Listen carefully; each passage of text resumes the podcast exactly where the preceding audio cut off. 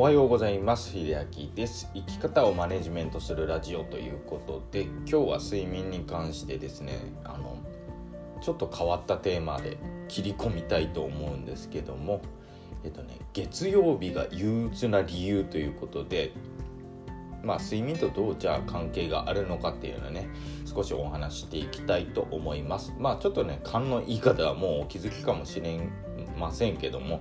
まあ要するに眠気が原因ですね。でじゃあこの眠気が憂鬱ってどういう、まあ、原理なのかっていうと、まあ、平日あまりその睡眠の質が良くないとか、まあ、睡眠時間が十分取れていないという方があの、ね、休みになると寝だめしてしまうんですねで寝だめってね結局ねできないんですね平日の分を取り返そうとして寝だめをしようとするのは。まあ、これをねあの同じ平日に少しずつ返していくっていうのは、まあ、昼寝を使ってできるっていうのはあの過去放送でご紹介したんですけども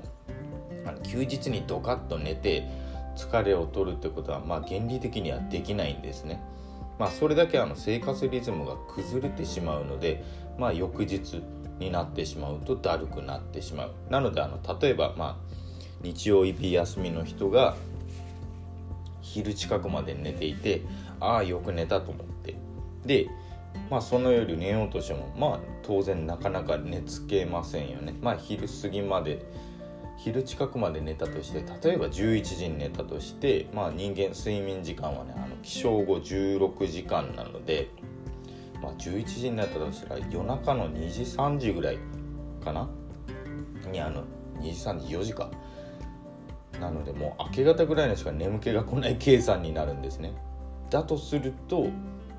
まあ、そのまま睡眠の質が良くないまま、まあ、月曜の朝を迎える睡眠不足のまま起きてしまう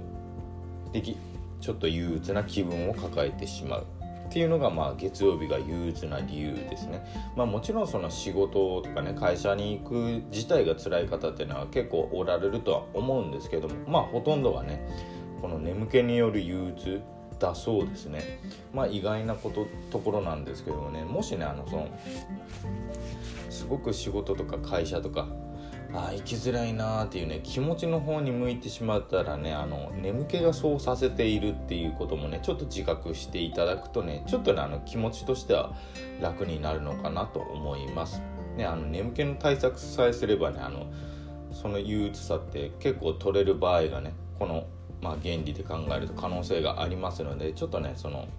休み明けの、まあ、平日を迎えるためにもその前日の休みをちゃんと、まあ、規則正しく送ってみるっていうのをね少し意識してみるとだいぶ違うかもしれません。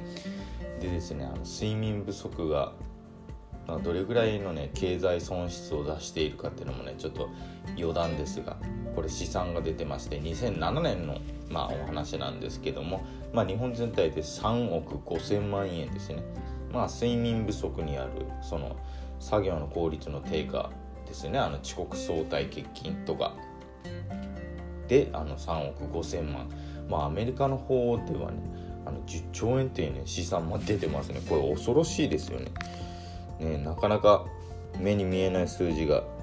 出てねちょっと怖い感じはしますけど、ね、あ3億5000万じゃないですね。全然安いよ。3兆5000万です。3兆ですね。日本で3兆5000万ですね。全然違った数字が。ということであのね3兆5000万